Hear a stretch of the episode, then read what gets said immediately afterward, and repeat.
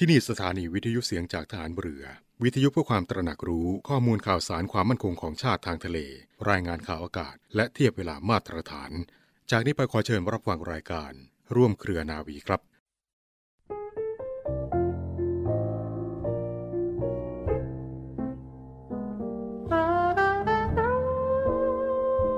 หลักของคุณธรรม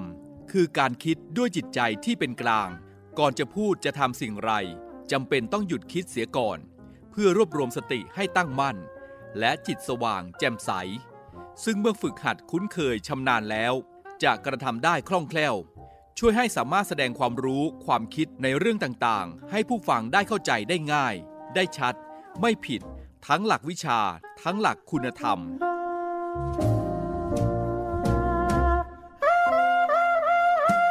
พระบรมราโชวาท พระบาทสมเด็จพระบรมชนากาธิเบศรมหาภูมิพล อดุลยเดชมหาราช บรมนาถบพิตรในพิธีพระราชทานปริญญาบัตรของจุฬาลงกรณ์มหาวิทยาลัย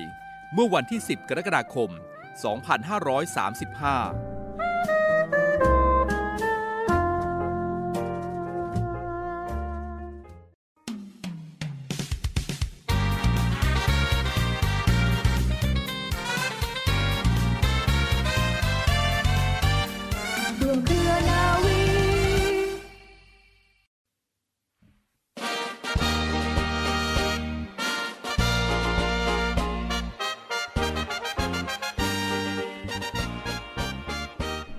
สวัสดีคุณผู้ฟังทุกท่านค่ะขอต้อนรับคุณผู้ฟังทุกท่านเข้าสู่รายการร่วมเครือนาวี กับเรื่องราวสาระความรู้และข่าวสารที่นำมาฝากคุณผู้ฟังกันเป็นประจำทุกวัน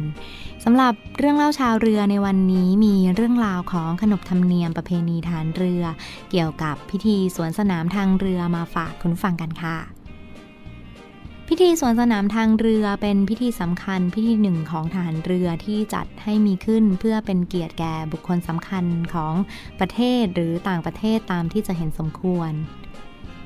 พิธีสวนสนามทางเรือของกองทัพเรือนั้นเริ่มมีมาตั้งแต่เมื่อใดไม่ปรากฏหลักฐานที่แน่ชัด แต่ในปีพุทธศักราช 2457 นั้น กองทัพเรือได้จัดให้มีพิธีสวนสนามทางเรือขึ้นตามแบบประเทศตะวันตก พิธีสวนสนามทางเรือคงจะนำแบบอย่างมาจากพิธี coronation review ของอังกฤษนะคะ ซึ่งเป็นธรรมเนียมของพระเจ้าแผ่นดินภายหลังจากมีพิธีบรมราชาพิเศษแล้ว จะเสด็จพระราชดำเนินตรวจเรือค่ะพิธีนี้ได้กระทำขึ้นเป็นครั้งแรกในสมัยของสมเด็จพระนางเจ้าวิกตอเรียค่ะ ในปีพุทธศักราช 2496 นะคะคุณผู้ฟัง ทางอังกฤษค่ะได้จัดให้มีพิธีบรมราชาพิเศษ สมเด็จพระนางเจ้าอลิซาเบธที่ 2 รัฐบาลไทยก็ได้รับเชิญให้ส่งเรือหลวงนั้นเข้าร่วมพิธีด้วย กองทัพเรือได้ส่งเรือหลวงโพสามต้นไปร่วมพิธี โดยได้เดินทางออกจากประเทศไทย ไปเมื่อวันที่ 4 เมษายน 2496 และเข้าร่วมในพิธีเมื่อวันที่ 15 มิถุนายน 2496 และเดินทางกลับถึงประเทศไทย เมื่อวันที่ 31 ตุลาคม 2496 ค่ะ ต่อมาในปีพุทธศักราช 2497 ค่ะ กองทัพเรือก็ได้จัดให้มีพิธีสวนสนามทางเรือขึ้นตามแบบประเทศตะวันตกเป็นครั้งแรก เมื่อวันที่ 31 ตุลาคม 2497 โดยได้จัดเป็นกองเรือฝึกค่ะประกอบไปด้วยเรือหลวงจำนวน 45 ลำด้วยกัน โดยมีจอมพลเรือหลวงยุทธศาสตร์โกศล หรือประยูนยุทธศาสตร์โกศลนะคะ ขณะนั้นมียศพลเรือเอกตำแหน่งผู้บัญชาการฐานเรือ เป็นผู้บังคับกองเรือฝึกเอง และมีพลเรือเอกหลวงชำนาญอัธยุทธหรือเอื้อนกุลไกเวทขณะนั้นมียศพลเรือโทค่ะ เป็นผู้บัญชาการกองเรือยุทธการเป็นรองผู้บังคับกองเรือฝึกค่ะ ในอดีตเมื่อวันที่ 31 ตุลาคม 2497 นะคะคุณฟัง กองเรือฝึกนั้นได้รวมพลนะบริเวณหน้าบางแสน เรือในหมวด 1 ประกอบไปด้วยเรือปืนและเรือใช้ตอร์ปิโดค่ะ ได้แก่เรือหลวงสุโขทัยเป็นเรือหัวหน้าหมวด เรือหลวงรัตนโกสินทร์เรือหลวงชุมพร เรือหลวงปัตตานี เรือหลวงระยอง เรือหลวงกันตัง เรือหลวงคลองใหญ่ เรือหลวงตากใบ เรือหมดหนึ่งนี้แล่นด้วยความเร็วทั้งหมด 10 นอตค่ะ เรือในหมวดที่2นะคะประกอบด้วยเรือปราบเรือดำน้ำค่ะ อย่างเช่น เรือหลวงบางปะกง เป็นเรือหัวหน้าหมวด เรือในหมวด 2 นี้จะแล่นด้วยความเร็ว 14 นอต เรือในหมวด 3 ค่ะประกอบไปด้วยเรือกวาดทุ่นระเบิด ได้แก่เรือหลวงบางละจันค่ะ เป็นเรือหัวหน้าหมวด แล่นด้วยความเร็ว 12 นอต และสุดท้ายนะคะ เรือในหมวด 4 ค่ะประกอบไปด้วยเรือบริการ อย่างเช่น เรือหลวงอ่างทอง เป็นเรือหัวหน้าหมวด แล้วก็มีเรือหลวงสีช่างเรือหลวงกูด เรือหลวงไผ่เรือหลวงป่าเรือหลวงสัตตะกูดเป็นต้นค่ะและที่จบลงไปแล้วนะคะ คุณผู้ฟังก็คือเรื่องราวขนบธรรมเนียมประเพณีของฐานเรือ เกี่ยวกับพิธีสวนสนามทางเรือที่ทางรายการนำมาฝากคุณผู้ฟังกันค่ะ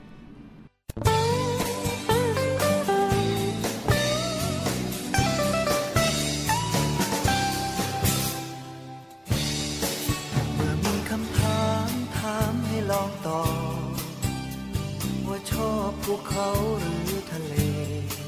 ไม่ยากใช่ไหม ถ้าใครจะตอบสิ่งที่ชอบรู้อยู่แก่ใจภูเขาแสนงามยิ่งในยามที่มีฝนพรำมีเสื้อดอกไม้ร่ายรำชอบผลพรำทำให้ผมกระเพี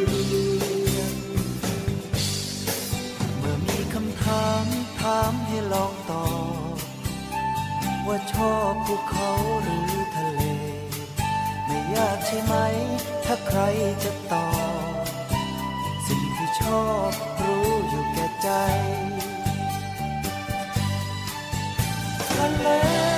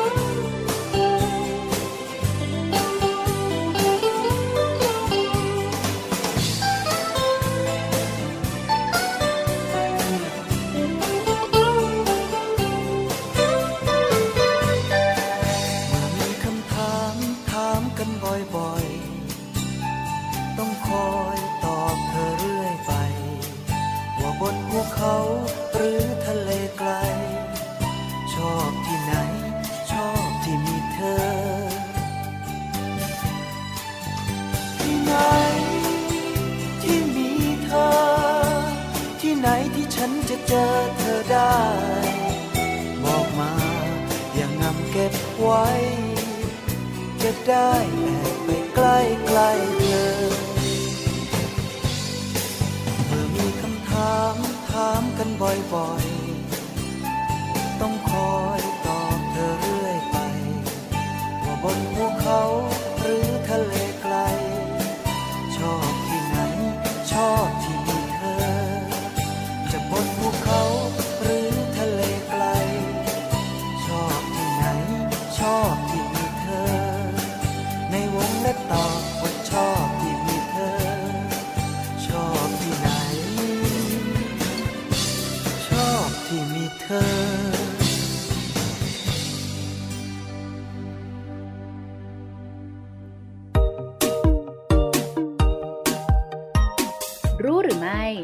รื่องสำอาง สาเหตุหนึ่งของผื่นแพ้สัมผัส ผื่นแพ้สัมผัสและอาการผื่นแดงบนใบหน้า มีลักษณะเป็นผื่นแดงเล็กๆ คล้ายผด อาจมีอาการแสบคัน ระคายเคือง ไวต่อแสงแดดและเหงื่อ ปัจจุบันค่ะผู้หญิงส่วนใหญ่มีความเสี่ยงพบอาการผื่นแดงบนใบหน้าสูง เนื่องจากผู้หญิงมีการใช้ผลิตภัณฑ์เครื่องสำอางอยู่เป็นประจำ และมักเป็นสาเหตุที่เกิดผื่นแดงบนใบหน้า ลักษณะผื่นแดงที่พบบ่อยค่ะ 1. ผื่นผิวหนังอักเสบ เป็นผื่นแดงคัน มีขุยสีเหลืองเป็นมัน มักพบบริเวณข้างจมูก คิ้ว ใบหู และหนังศีรษะที่มีรังแคค่ะ 2. ผื่นภูมิแพ้ผิวหนัง ผู้ป่วยส่วนใหญ่จะมีผิวแห้ง มีผื่นแดง คันบริเวณหน้า คอ ข้อพับ ของแขนและขา มักพบในผู้ป่วยที่มีประวัติกรรมพันธุ์เป็นโรคในกลุ่มภูมิแพ้ เช่นแพ้อากาศ คันตา หอบหืด เป็นต้นค่ะ 3. ผื่นแพ้สัมผัส มีลักษณะระคายเคืองเกิดจากผิวหน้าคันอักเสบบริเวณที่สัมผัสกับสารที่แพ้ เช่นเครื่องสำอาง ส่วนมากมักเกิดอาการหลังใช้เครื่องสำอาง หรือสารที่แพ้ประมาณ 2 สัปดาห์ถึง 3 เดือนค่ะ 4. ผื่นระคายสัมผัส เกิดจากผิวหนังสัมผัสสารที่มีฤทธิ์ระคาย มีอาการบวมแดงร่วมด้วย จะเกิดขึ้นเฉพาะจุดที่โดนหรือสัมผัส และอาจเกิดขึ้นกับผู้ที่ใช้เครื่องสำอางที่มีส่วนประกอบ เป็นกรดวิตามิน A กรดผลไม้ หรือสารที่มีฤทธิ์ลอกผิวต่อเนื่องเป็นเวลานานค่ะ 5. ค่ะพื้นสัมผัสจากสารร่วมกับแสง มีการสัมผัสสารก่อภูมิแพ้เช่น ครีมกันแดด น้ำหอมร่วมกับโดนแสงแดดค่ะ ซึ่งจะพบผื่นอักเสบได้บริเวณที่ได้รับแสงนอกร่มผ้า เช่น ใบหน้า หน้าอก แขนเป็นต้นค่ะ 6. พื้นผิวหนังอักเสบรอบปาก มีลักษณะเป็นผื่นแดง ตุ่มแดง ตุ่มน้ำ หรือตุ่มน้อง บบ่อยรอบริมฝีปากค่ะ 7. ผื่นผิวหนังอักเสบชนิดโรซาเซียค่ะ พบมากในคนผิวขาว จะมีอาการหน้าแดง ตุ่มแดงอักเสบ ตุ่มน้อง หลอดเลือดฝอยขยายที่บริเวณใบหน้า และเคยมีอาการเป็นผื่นมากขึ้น เมื่อโดนความร้อน แสงแดด มีการเปลี่ยนแปลงทางอารมณ์ หรือดื่มเครื่องดื่มที่มีส่วนผสมของแอลกอฮอล์ค่ะ 8. สิวค่ะ ผู้ที่เป็นสิวมักมีผิวมัน พบสิวบนใบหน้าได้หลายรูปแบบ เช่น ตุ่มแดงอักเสบ ตุ่มน้อง ถุงใต้ผิวหนัง หรือพบเป็นสิวหัวเปิดมีจุดดำตรงกลางค่ะ และ 9 ค่ะ ผื่นผิวหนังจากสารก่อภูมิแพ้ ผู้ที่มีผิวหนังบาง และหลอดเลือดฝอยขยายจากยาคอร์ติโคสเตียรอยด์มักเกิดจากการทา หรือกินยาที่มีส่วนประกอบของคอร์ติโคสเตียรอยด์ต่อเนื่องเป็นระยะเวลานานค่ะ สำหรับตัวการที่ทำให้เกิดผื่นแดงบนใบหน้านะคะ 1. ค่ะผลิตภัณฑ์ที่ใช้กับใบหน้าเช่น ครีมบำรุงผิวหน้า สบู่ล้างหน้า เครื่องสำอาง ซึ่งมีส่วนประกอบของสารกันเสีย น้ำหอม สารลาโนลิน สารที่ทำให้เกิดฟอง ซึ่งเป็นสาเหตุของผื่นแพ้ 2. แชมพูสระผมและผลิตภัณฑ์อื่น ๆ ที่ใช้กับเส้นผมค่ะ 3. โลหะและแผ่นยางที่เป็นส่วนประกอบของเครื่องสำอาง เช่น โลหะในถาดแป้ง ขอบแปรง ที่ดัดขนตาแผ่นยางที่ใช้เป็นพัฟทาหน้า 4. ค่ะ สารก่อผื่นแพ้ที่มากับการสัมผัสจากมือ เช่น โลหะ นิกเกิล ทอง สารในยาทาเล็บเป็นต้นค่ะ และสำหรับข้อแนะนำสำหรับผู้ที่มีผื่นแดงบนใบหน้านะคะ 1. ค่ะ ให้หยุดใช้เครื่องสำอางและสารที่สงสัยว่าเป็นสาเหตุของผื่นแพ้ทันที และ 2. ค่ะ ไม่ควรซื้อยามาทานเอง ควรมาพบแพทย์เพื่อการวินิจฉัยและการรักษาที่ถูกต้องค่ะ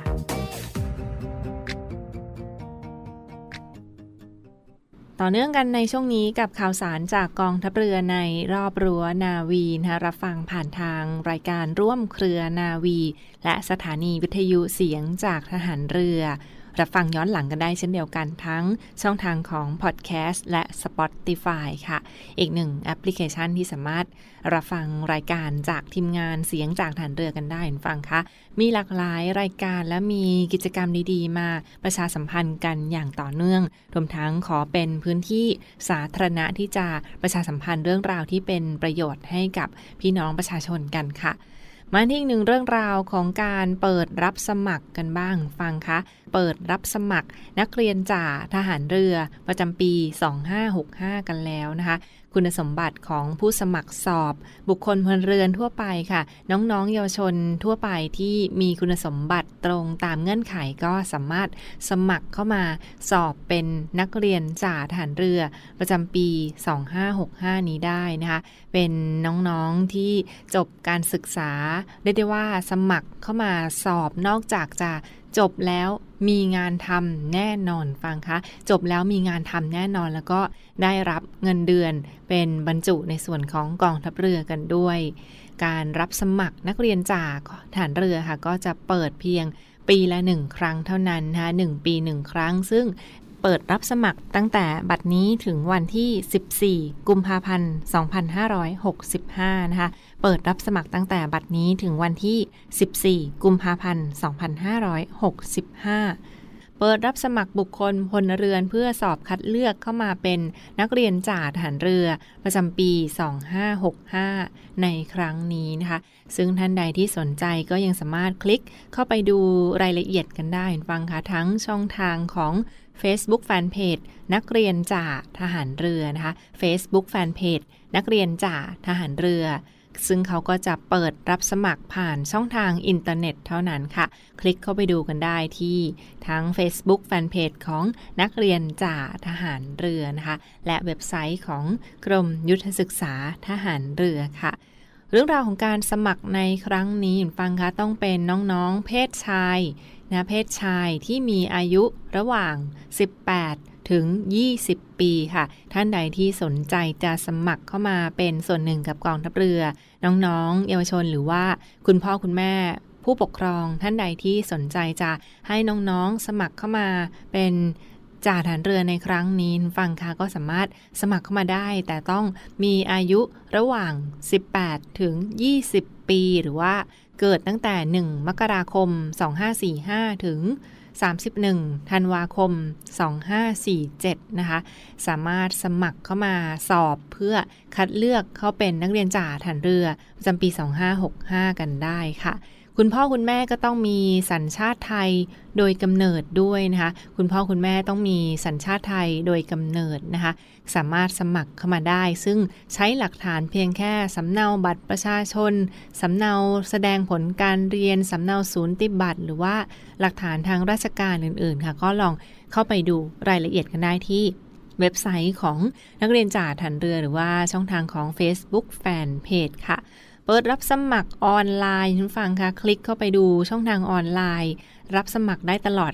24 ชั่วโมง 1 ปี 1 ครั้งเท่านั้นและสมัครแล้วสอบติดเรียบร้อยแล้วค่ะ ก็แน่นอนว่าได้มีงานทำแน่นอนจบแล้วมีงานทำแน่นอนค่ะ เรียนก็เรียนฟรีนะคะมีเงินเดือนให้ตอนเรียนด้วยและ มีที่พักที่อยู่อาศัยเบี้ยเลี้ยงต่างๆ ให้ด้วย จบมามีงานทำแน่นอนค่ะ รับเฉพาะเพศชายเท่านั้นนะต้องมีสัญชาติไทยโดยกำเนิดนั่นคือจบการศึกษาหรือว่า จบชั้นมัธยมศึกษาปีที่ 6 หรือเทียบเท่า ปวช 3 กศน หรือเทียบเท่านะคะจบชั้นมัธยมศึกษาปีที่ 6 ปวช 3 หรือเทียบเท่า แล้วก็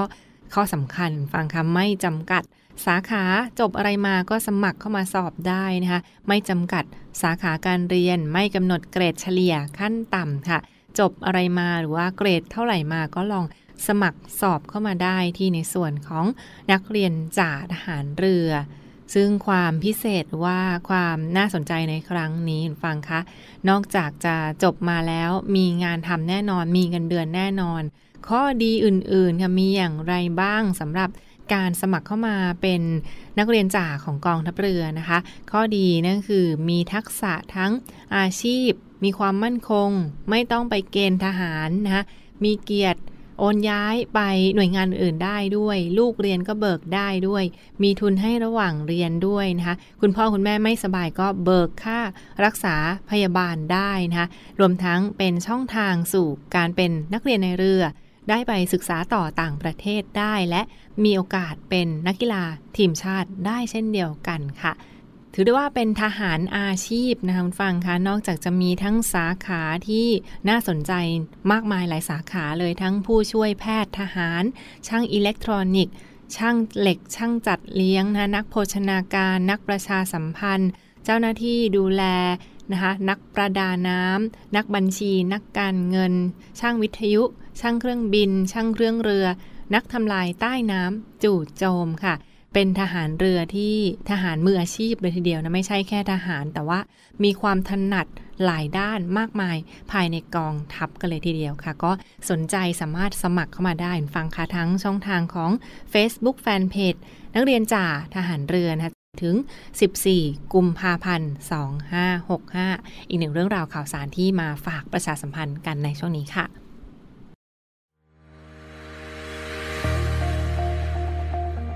รวมใจพัก รักชาติ ราชศรัทธา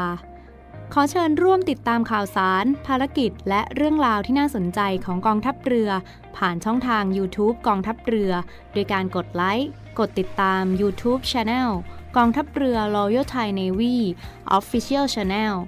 มาอัปเดตข่าวสารและร่วมเป็นส่วนหนึ่งกับกองทัพเรือที่ประชาชนเชื่อมั่นและภาคภูมิใจ แล้วมาปิดท้ายกันที่อีกหนึ่งเรื่องราวสาระน่ารู้ด้านสุขภาพมาฝากคุณฟังกันนะ เป็นเรื่องราวของวัคซีนโควิด -19 ค่ะ ต้องขอบคุณข้อมูลในครั้งนี้จากโรงพยาบาลจุฬาลงกรณ์สภากาชาติไทยนะคะ โดยแพทย์หญิงนุสราภาควิสาร กับเรื่องราวของโรคมะเร็ง และวัคซีนโควิด -19 ผู้ป่วยโรคมะเร็งสามารถฉีดวัคซีนโควิด -19 ได้หรือไม่หรือว่ามีข้อควรระวังอย่างไร โดยเฉพาะเข็มที่ 3 หรือว่าเข็มกระตุ้น ใด ๆ ก็ตามค่ะ เพื่อป้องกันโรคโควิด -19 ในผู้ป่วยโรคมะเร็งคำถามที่ 1 ฟังค่ะ ผู้ป่วยมะเร็งควรจะรับวัคซีนโควิด -19 เข็มกระตุ้นหรือไม่อย่างไรคำตอบก็คือผู้ป่วยมะเร็งควรจะได้รับวัคซีนโควิด -19 เข็มกระตุ้นอย่างแน่นอนนะเพราะว่าเนื่องจากภูมิคุ้มกันหลังที่หลังจากที่ได้รับวัคซีนในผู้ป่วยมะเร็งมักจะมีระดับ ภูมิคุ้มกันโรคโควิด -19 ต่ำกว่าคนทั่วไปนะคะ โดยเฉพาะผู้ป่วยที่ต้องได้รับยาต้านมะเร็งฉีดวัคซีนนั้นก็ถือได้ว่าเป็นเกราะป้องกันที่จะช่วยเสริมนะในการป้องกันโรคโควิด -19 โดยเฉพาะผู้ป่วยที่มีสภาพร่างกายที่ต้องดูแลรักษาเป็นพิเศษ หรือว่าป่วยเป็นโรคมะเร็ง ต้องได้รับยาต้านมะเร็ง การทำคีโม หรือใด ๆ ก็ตาม การฉีดวัคซีนยังคงเป็นสิ่งสำคัญเป็นเกราะป้องกันช่วยลดโอกาสในการเสียชีวิต ป้องกันการติดเชื้อ ลดความเสี่ยงในการเกิดภาวะแทรกซ้อนจากโรคโควิด -19 และโรคมะเร็งคุณฟังคะ รวมทั้งลดความเสี่ยงต่อการเสียชีวิตจากโรคโควิด -19 ดังนั้นค่ะก็เป็นข้อสรุปได้ว่า ผู้ป่วยมะเร็งควรจะได้รับวัคซีนโควิด -19 เข็มกระตุ้น แต่ก็ต้องอยู่ในการดูแลของทางคุณหมอ ทางการแพทย์ที่เป็นเจ้าของไข้ด้วยในครั้งนี้นะคะคำถามถัดไปฟังค่ะเป็นเรื่องราวของ ผู้ป่วยมะเร็งที่กำลังรักษาด้วยยาต้านมะเร็ง สามารถฉีดวัคซีนเข็มโควิด -19 เข็มที่ 3 เข็มกระตุ้นได้หรือไม่นะคะสำหรับผู้ป่วยมะเร็งชนิดก้อน เช่น มะเร็งเต้านม มะเร็งปอด ที่กำลังทำเคมีบำบัดทำยามุ่งเป้า ทำยาทานยาต้านฮอร์โมนนะคะและยาภูมิคุ้มกันบำบัดค่ะ ทางการแพทย์เขาได้แนะนำมาว่ายังสามารถฉีด วัคซีนป้องกันโควิด -19 เข็มที่ 3 ได้ ฉีดได้นะแต่ไม่จำเป็นต้องหยุดยาต้านมะเร็ง แต่ก็ต้องอยู่ในความดูแลทางการแพทย์ สามารถฉีดวัคซีนเข็มกระตุ้นได้ โดยไม่จำเป็นต้องหยุดยาสำหรับผู้ป่วยมะเร็งอื่น ๆ ค่ะ เช่น มะเร็งระบบเลือด เม็ดเลือดขาว ต่อมน้ำเหลือง หรือว่าที่ได้รับการรักษาด้วยยา ปลูกถ่าย ไขกระดูก ทำเซลล์บำบัด หรือว่ากลุ่มยาประเภทเฝ้าระวังก็ควรจะแจ้งทางการแพทย์ก่อนนะที่จะไปรับวัคซีนค่ะ เราต้องแจ้งให้ละเอียดนะถึงโรคประจำตัวยาที่เราได้รับหรือว่าวิธีการรักษา เช่น การปลูกถ่ายไขกระดูก การทำเซลล์บำบัด หรือว่ายาที่รักษาในสำหรับผู้ป่วยระบบเลือดใดๆก็ตามค่ะ และประการสุดท้ายเห็นฟังคะ ผู้ป่วยมะเร็งควรจะฉีดวัคซีนแบบไหนประเภทไหน ที่ป้องกันโควิด -19 นะควรจะฉีดวัคซีนประเภทไหน ซึ่งวัคซีนป้องกันโควิดเขาก็มีอยู่หลายประเภทด้วยกัน ทั้งชนิดเชื้อเป็น ชนิดเชื้อตาย ปัจจุบันค่ะคำแนะนำข้อมูลของวัคซีนนั้น ถือได้ว่าผู้ป่วยที่เป็นโรคมะเร็งและต้องการจะฉีด หรือจำเป็นต้องฉีดวัคซีนโควิด -19 ควรจะได้รับ วัคซีนชนิดเชื้อเป็นหรือ mRNA นะคะควรจะฉีดวัคซีนชนิด mRNA เช่น Moderna หรือไฟเซอร์หรือชนิด mRNA ที่ได้รับการรับรองทางการแพทย์ค่ะ นี่ก็เป็นคำแนะนำสำหรับข้อมูลของวัคซีนเข็มกระตุ้นในผู้ป่วยชนิดโรคมะเร็งนะคะ อย่างไรก็ตามก็คงต้องคำนึงถึงข้อมูล พื้นฐาน เช่น อาการเบื้องต้นอาการข้างเคียง หรือว่าข้อวินิจฉัยทางคุณหมอที่ได้แนะนำไว้ค่ะ ก่อนจะฉีด วัคซีนใดๆก็ตามถ้าเรามีโรคประจำตัวหรือโรคร้ายแรง ก็ต้องปรึกษาก่อนที่จะรับวัคซีนแต่ละชนิดนั่นเองค่ะ ขอบคุณข้อมูลดีๆ ในครั้งนี้ฟังค้าจากในส่วนของจุฬาลงกรณ์สภากาชาติไทยนะเกร็ดความรู้ คู่สุขภาพ กับโรคภัยไข้เจ็บที่ต้องดูแลรักษาอีกหนึ่งความห่วงใยที่มาฝากทุกท่านกันในช่วงนี้ค่ะ วันนี้ทางรายการร่วมเครือนาวีเวลาหมดหมดเวลาลงแล้ว ขอบคุณทุกท่านที่ติดตามรับฟังนะคะ และพบกันได้ใหม่ ในวันพรุ่งนี้ทางสถานีวิทยุเสียงจากทหารเรือ วันนี้ลาไปก่อน สวัสดีค่ะ